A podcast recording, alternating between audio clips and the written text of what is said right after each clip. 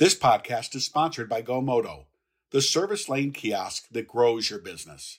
GoMoto now has three new kiosks that allow customers to check in online and in store, drop off and pick up keys, and interact in both English and Spanish.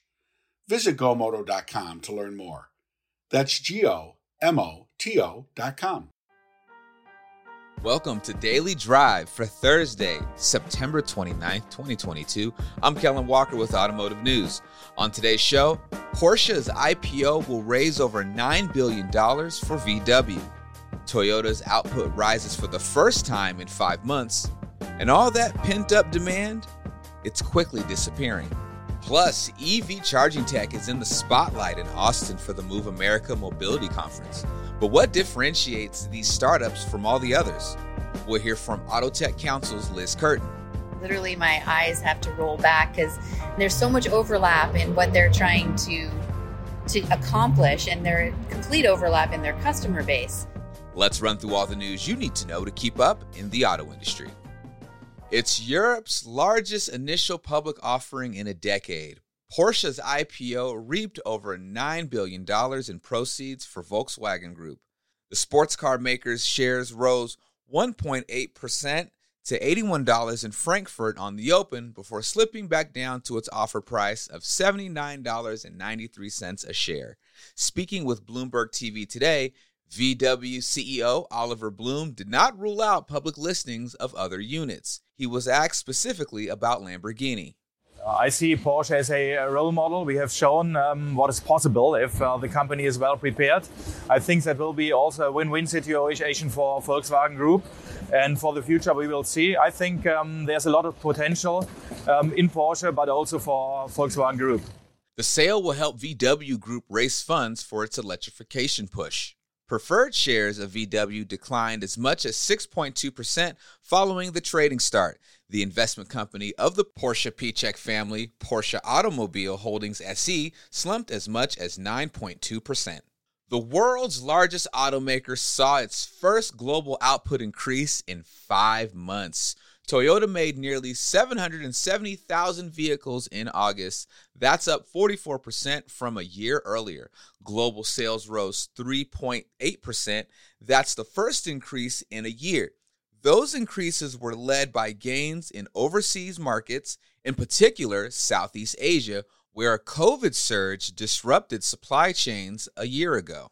Just as output challenges start to ease up for automakers like Toyota, it looks like all that pent up demand might be collapsing.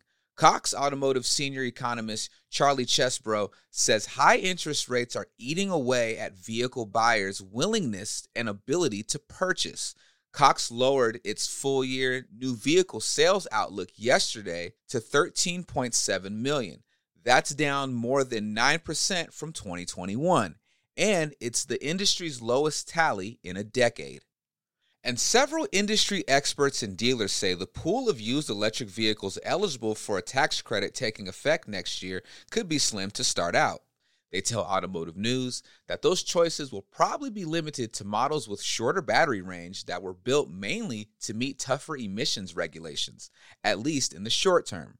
For the first time, a tax credit will be available for income qualified buyers that's equal to 30% of the total cost of a used battery electric plug in hybrid, or fuel cell vehicle.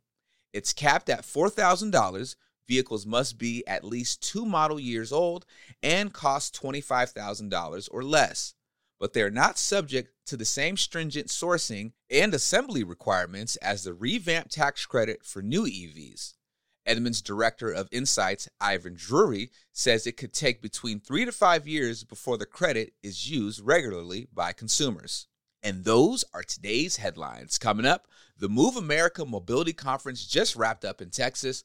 We'll hear from Auto Tech Council's Executive Director, Liz Kerton, who's been scouting startups in Austin for possible investment.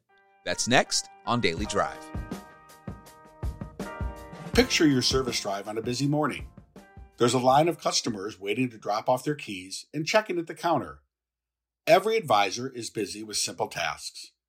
Two are typing customer concerns into the computer to get a repair order created. Two are trying to find an appointment the customer swears they created online. and another is looking for a customer's keys who didn't come in to pick up their vehicle the night before. It's a chaotic and unproductive scene, and you know you're probably losing money by not offering standard upsells with every write up and frustrating customers with long wait times. Now imagine that same morning, but with customers checking in themselves in about two minutes. Your advisors are still busy, but they are busy selling. There are no more lines, no more wasted time, and no more frustration. GoMoto kiosks free up your advisors to focus on high impact, customer facing, profit oriented work that improves and speeds up the process. And with three new kiosks, online check in, and Spanish language support, you can now serve more customers in more ways with a process that fits their needs. Visit gomoto.com. That's G O M O T O.com to explore all the ways kiosks can increase profit, efficiency, and overall operations in your service drive. Welcome back to Daily Drive. I'm Kellen Walker. The Move America Mobility Conference bills itself as the world's most important urban mobility event. There's all kinds of new automotive technology on display this year at the conference in Austin, Texas. And there's also a lot of tech scouts looking for startups that might be worth investing in. Auto Tech Council Executive Director and co founder Liz Kerton is one of those people. Our own Pete Bigelow caught up with her at Move. They talked about startups tackling the transportation landscape and what's around the corner next month in Silicon Valley. Here's their conversation. Liz, thanks for joining us on the podcast today. Great My to have you. My pleasure. Uh, tell us about Autotech Council, what you do. You're the executive director. Uh, and what is what is Autotech Council all about? All right. Well, the Autotech Council is a group, it's a community of corporates on the mobility side who get together and scout for startups and new technologies for the purpose of getting that new technology into the market and into their products and services. So members include Toyota and Ford and Honda and Hyundai. They include um, uh, NVIDIA and uh, AAA and Goodyear and a, quite a wide variety of large companies who are working in the mobility space and committed to improving, improving their products and services by working with startups, among other things. Uh, and by working with startups, it's uh, occasionally venture investing, but, but for the most part, what they do through the Auto Tech Council is actually trials and deployments and uh, and co-development projects. So, do you run the gamut from linking startups with uh, venture capitalists all the way to automakers? Is it early stage, late stage, all of the above? Well, that's also a good question because the startups at the VCs and the corporate venture guys like Hyundai Ventures and uh, GM Ventures are generally interested or much earlier stage and therefore higher risk than what their counterparts at the R&D organizations who are actually looking for a technology to implement are interested in. So there's a totally different risk profile. So if we had a Series A company or a seed company come in through our front door and say, "Hey, I'm really interested in pitching the Auto Tech Council members," I would probably turn them away and say, "Come back in a year when you have product that uh, that we can actually put into the into the market." But uh, again, Hyundai is a member and they also have a ventures team. So occasionally we do find these gems that are at the early stage that are also ready for investing.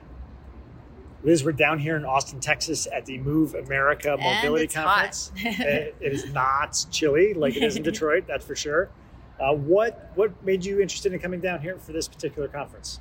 Well, my job is to do tech scouting for these guys. So I have to go where the new technology is being talked about and displayed.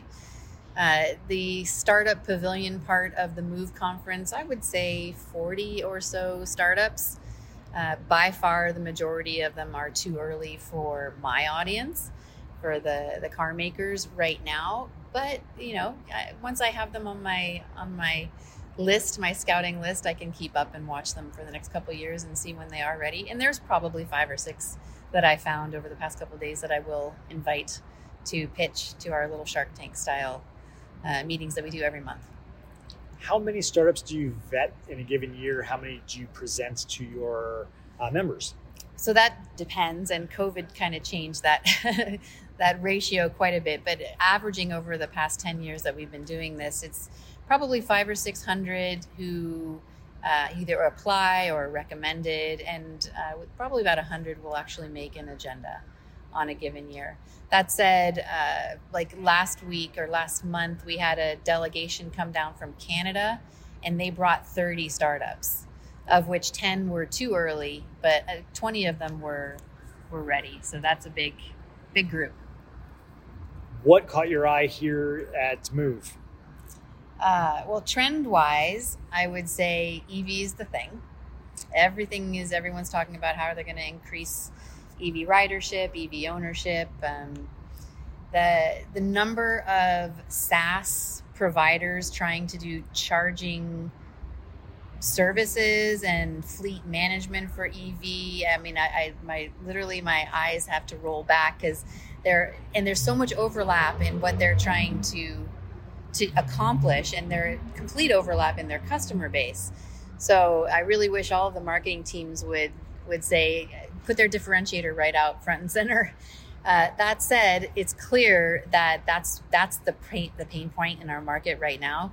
We know from all the money that the governments are putting into to electric vehicles and decarbonization that that's the way this market is going to go and there are so many stumbling blocks between where we are people are afraid of not having charging people are afraid uh, i mean they can't buy electric cars if they live in apartment buildings because apartment buildings can't do charging for everybody and so a lot of really interesting solutions both on the on the three phase actually two interesting companies that i saw working on three phase charging which allows you to do load management with a kind of daisy chaining all these uh, chargers together, which I thought they're they're going to be they're going to take off like a rocket ship as soon as someone finds them. So yeah, I would say EV charging and uh, EV platforms and fleet management right now is is where we need to get the market down from 100 companies to 10. Have you seen that shift uh, in your time running Autotech Council from say telematics many years ago to to EV charging and um, EV intelligence in a way is, is what, what yeah. companies are, are bringing to you? So we started the Auto Tech Council in 2012 and nobody was convinced that cars would be electric. We were still talking, our, our innovation was looking at infotainment, um, uh, ADAS, right? We weren't talking about autonomous vehicles at all. So, yeah, things change and evolve, and uh, progress is always faster than you expect it to be uh, especially in, a, in this industry, which is a slow moving, traditional, highly regulated, cars on the road for 20 years type of industry. They think that the way it was 20 years ago is the way it's going to be in 20 years. So uh, that's one of the reasons that a lot of our members have people on the ground in Silicon Valley because they need to, they understand that the, the pace of change you're going to see more of it when you're on the cutting edge even if it hurts it's you know we call it the bleeding edge for a reason uh, than you will see out in, in Michigan, where people still like their their uh, ICE engines and cars that make lots of noise. I've seen more Teslas on the road in Michigan uh, in yeah? recent years as well. So oh, uh, good. yes. So in terms of EV adoption, so we also, on a side note, we run something called the Clean Tech Council. The Clean Tech Council is for companies that are interested in working with startups to be more clean, green, and sustainable in their products. So the members there are the energy companies and the utility companies and materials companies um, who have made these these commitments and are are working with or want to work with startups to to decarbonize and and whatnot. So on that side, we see a ton of innovation in getting to hydrogen and getting to electric, both for the the individual cars but also for trucks and airplanes and drones um, and all of the transportation. Um, and even we've seen smart grid, and they love vehicle to grid as a solution. So I'm sure that we'll see more pop startups popping up there as well. But yeah, I would say if one thing that uh, our current political climate uh, in the United States has, has produced is, is an uptick in investment in EV and EV charging. Last question for you, Liz. Uh, how much of that will we see in two weeks at another show that I feel like might be similar to this? Uh, where it moved today, uh, I think it's in just about two weeks from today, is Autotech Science Fair. Uh, oh, our Science Fair. What is Science Fair all about, and how is that uh, similar or different than what we're saying oh, okay. today? Okay, so our Science Fair is interesting. It, it's literally think of a high school science fair. It's a bunch of engineers at their tables with their half built, half baked projects out on the table so that the guy from Qualcomm can go shopping and say, oh, if I plugged my thing into this side and together my one and your one can equal three. It's uh, there's no content, there's no speeches. It's literally uh, startups and big companies. So Honda has a table, and uh, Joe's startup will have a table. They're Everybody gets their eight feet. Um, and it's a really great way to kind of see that cutting edge, but also where the big suppliers, the tier ones in the industry, are open and, and interested in other companies plugging in and making their, their propositions better. So it's a very engineering, there's no marketing, there's no splash. But if you are interested in seeing that cutting edge, Science Fair is a great place to go. It is in Silicon Valley and Sunnyvale on October 12th but there is an online version you can uh, tap into on August, uh, October 13th.